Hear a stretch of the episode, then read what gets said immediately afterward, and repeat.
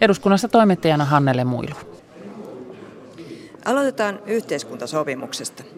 Hallitus pääministeri Sipilän johdolla haluaa työmarkkinajärjestöjen kanssa yhteiskuntasopimuksen, mutta hanke näyttää olevan kaikkea muuta kuin myötätuulessa. Hallitus uhkaa tehdä puolentoista miljardin euron lisäsäästöt, jolle tätä yhteiskuntasopimusta synny, ja tätä pidetään monissa palkansaajajärjestöissä saneluna. Kokoomuksen kansanedustaja Jaana Laitinen-Pesola, te olette entinen tehyn puheenjohtaja ja yleisö, suuri yleisö muistaa teidät varmaan parhaiten tästä sairaanhoitajien joukkoirtisanoutumisuhkasta ja sen masinoimisesta. Miltä tämä tilanne teistä nyt näyttää yhteiskuntasopimuksen osalta? No mä oon itse asiassa kuunnellut, yrittänyt kuunnella palkansaajajärjestöjä avoimella korvalla ja, ja on tullut monenlaisia kannanottoja. Et jos katsoo tuota STTK-laista palkansaajaliikettä, niin sieltä on tullut ihan sellaisia hyviä ehdotuksia mun mielestäni siinä mielessä, että ollaan valmiita neuvottelemaan ja ollaan sitä mieltä, että ammattiyhdistysliike ei voi olla mikään oppositiovoima, vaan ammattiyhdistysliike on yhteiskuntaa rakentava voima ja, ja tuota, siinä mielessä toivon, että näistä asioista päästään keskustelemaan keskustelemaan. Kolmikannalla tätä maata on kuitenkin rakennettu perinteisesti. Onko, eikö hallitus tässä ole vähän niin kuin ohittamassa kolmikantaa ja tuomassa tämmöistä valmista pakettia pöytään? No mun mielestäni tämä ei ole valmis paketti. Et, et hallitus on kertonut sen toki, että mitä sitten tapahtuu, että jos tätä yhteiskuntasopimusta ei saada aikaiseksi. Mutta sekin on tietysti rehellistä, että kerrotaan se, että sitten joudutaan tekemään lisäsäästöjä, jos ei yhteiskuntasopimusta saada aikaiseksi. Mutta kyllähän mun mielestäni palkasaajaliikkeellä on tässä neuvotteluprosessissa se tilanne, että, että he voivat esittää kuitenkin niin perinteisesti niitä omia näkemyksiään, että miten, miten voitaisiin tällaista pitkäaikaista ennustettavuutta saada, saada työmarkkinoilla. Ei tämä mene varmasti pelkästään hallituksen ehdotusten mukaisesti. Vasemmistoliiton kansanedustaja Kari Uotila, teillä taas on pitkä luottamusmies-ura takana ennen kansanedustajuutta. Eilen eduskunnassa moititte, että hallitus vaarantaa yhteiskuntarauhan ja kolmikantaisen valmistelun. Millä tavalla?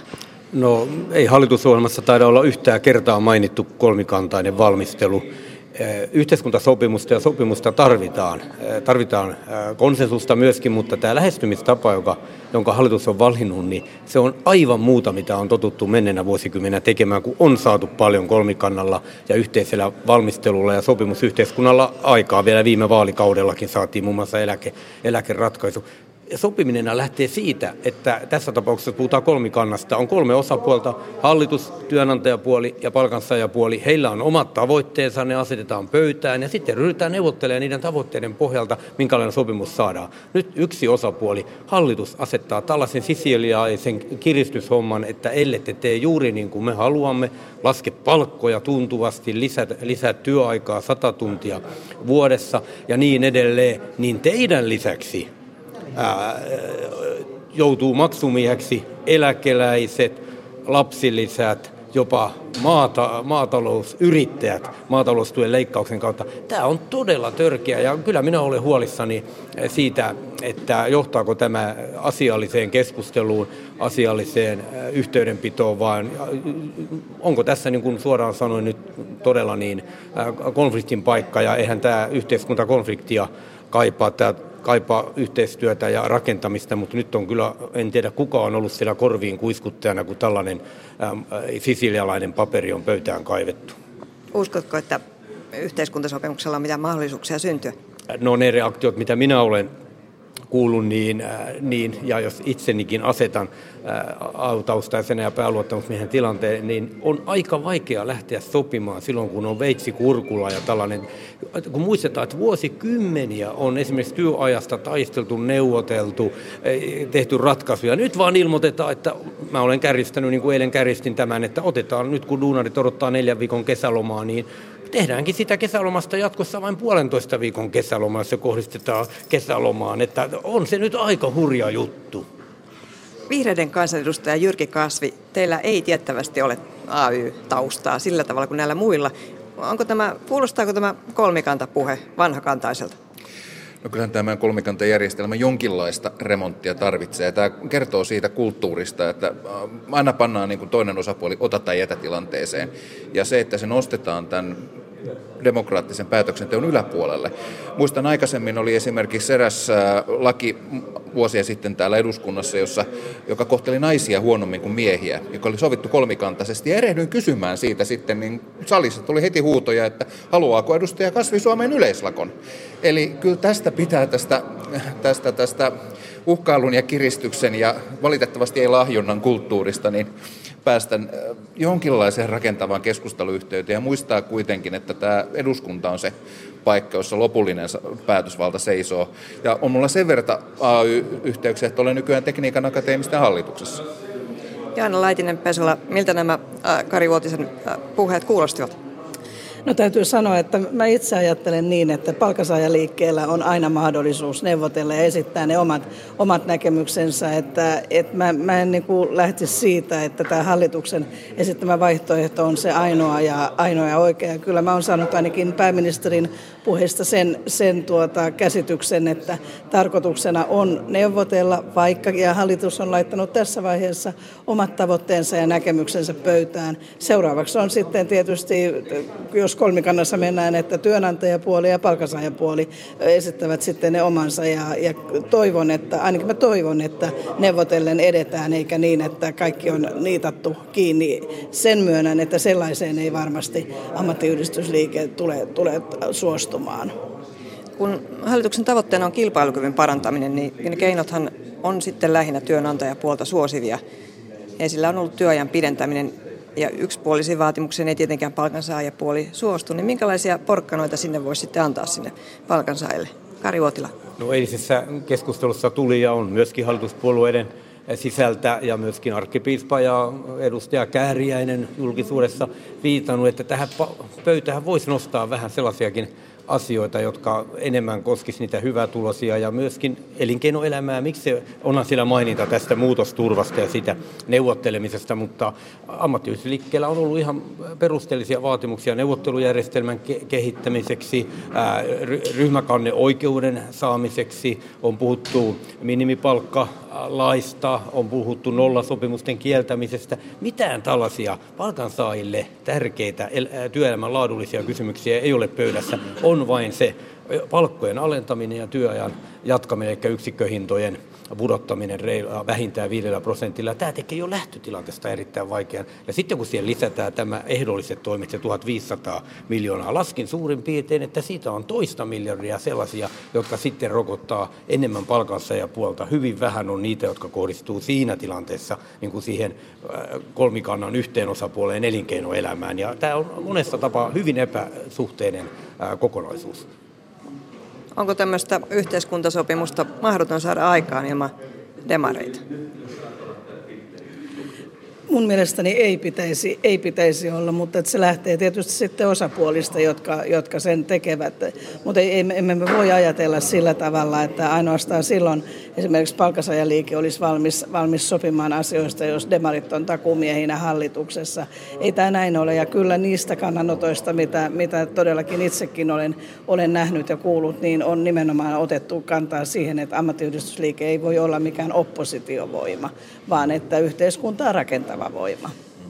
Ja ylipäätään meillä on sellainen ongelma ollut viime vuonna, että vähän kaikilla tuntuu olevan veto-oikeus kaikkeen. Sen takia mitään isoja rakenteellisia uudistuksia saatu eteenpäin, tehtyä niitä päätöksiä, kun aina on joku, on pankkisektori, on elinkeinoelämä, on työmarkkinajärjestöt, joku on aina sanonut, että ei käy, ja silloin puuttuu, on puuttunut johtajuus, että ei ole viety mitään eteenpäin.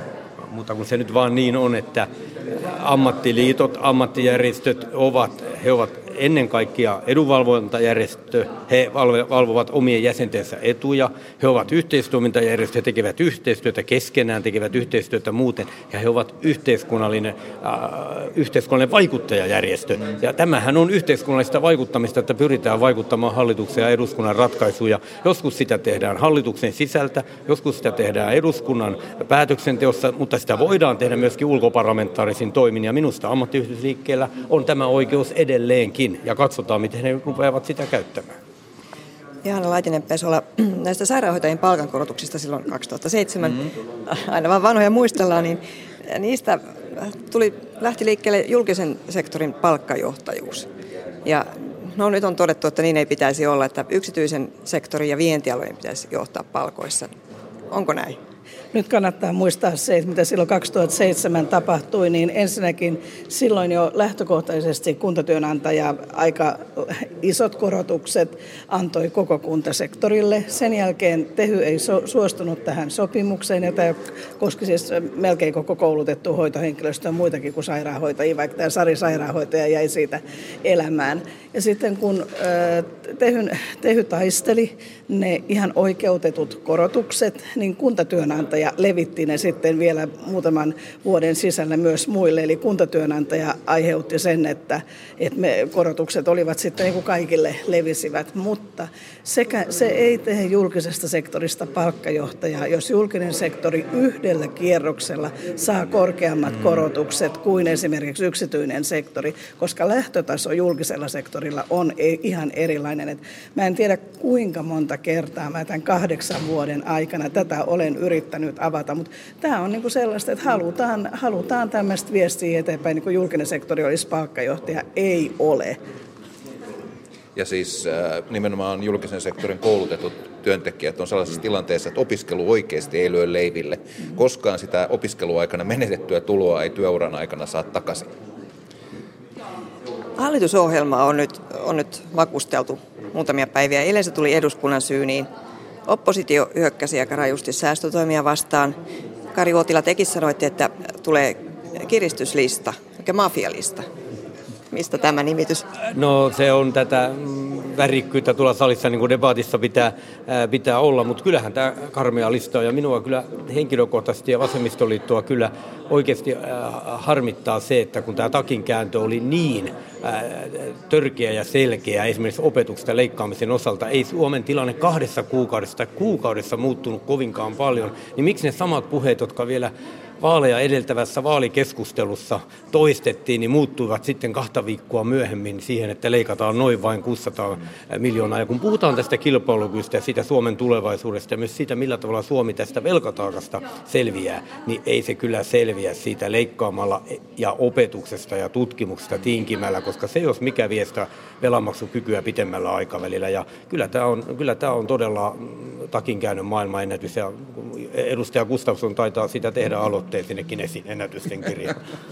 Vihreiden Jyrke Kasvi. Niin, tämähän on sinänsä uskomaton paperi. Siellä todellakin sanotaan, että maisterien, valmistuvien maisterien määrää vähennetään. Eli suomalaisten koulutustasohan on jo laskenut nyt semmoisen 10-20 vuotta.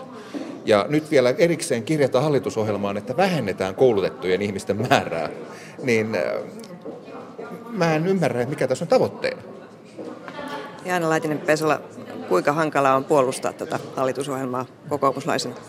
No tietysti pitää puolustaa sitä, eikä puolustaa, vaan kertoa totuus siitä kokonaisuudesta, että, että kun nostetaan tällaisia erilaisia asioita siellä, niin siellä on sekä hyviä että huonoja asioita. Ja mä uskon, että ei kukaan mielellään leikkaa sieltä koulutuksesta, mutta ikävä kyllä tämä on hallitusohjelma, joka me, mihin meidän taloudellinen tilanne, tilanne on pakottanut, että joka sektorilta leik, leikataan. Nyt täytyy tietysti toivoa, että, että meidän, meidän opetusministerimme osaa, osaa katsoa ja uskon, että osaa katsoa, että sellaisia, sellaisia kohteita, jotka mahdollisimman vähän tätä suomalaista koulutusta, koulutusta ja sitä, sen tulevaisuutta sitten huonontavat.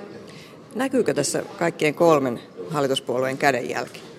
Hallitusohjelmassa, no ainakin kaikki väittävät, että näkyy, mm. näkyy ja, ja kokonaisuus on varmaan sitten erilaisten näkemysten, näkemysten summa, että kuuntelin tuossa juuri perussuomalaisten yksittäisten edustajien puheenvuoroja, niin kyllähän ne kovasti kaivavat sitä omaa kädenjälkeä sitä hallitusohjelmasta, mutta kokonaisuus on se, joka kansalaisten silmille tässä tulee ja se on todella kylmää kyytiä.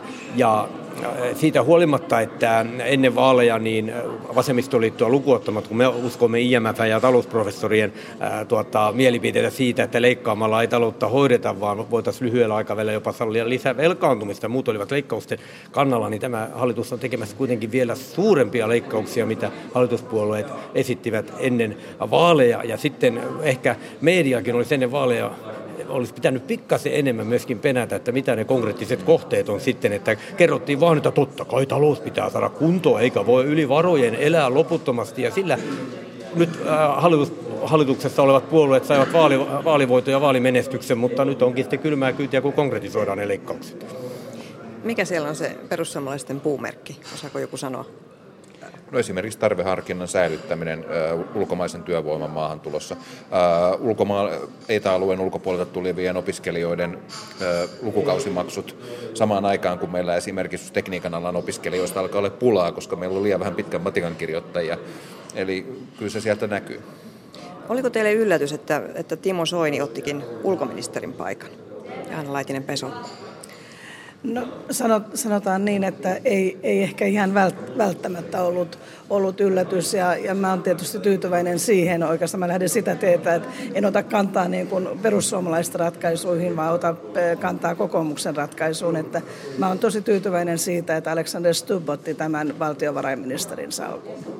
Ja kyllähän siis ulkopolitiikka on aina ollut selvästi Soinin sydäntä lähellä, sen näkee siitä. Hän pitää siitä, hän tykkää kansainvälistä vaikuttamista, hän tykkää EU-asioiden hoidosta. Siis henkilökohtaisesti, vaikka puolueen linja on mikä on. Se on aika mielenkiintoinen paradoksi. Minä kyllä näen tässä, on pitkä perinne niin, että kakkospuolueen pitää ottaa valtiovarainministerin salkku. Se on ollut sellainen periaate ja en usko, että Timo kovasti tästä tykkää, mutta kyllä minä pidän sitä pienenä vastuunpakoiluna.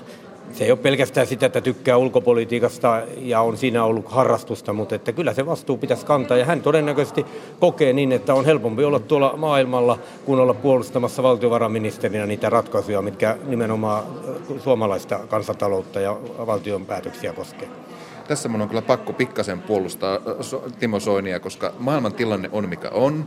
Ukraina ja suhde Venäjään on erittäin haastava. EUn tilanne on erittäin haastava. Että ulkoministerin salkku on nyt painavampi kuin ehkä koskaan 20 vuoteen. No odottaako joku, että Timo Soini ryhtyy niitä EU-maksuja muokkaamaan.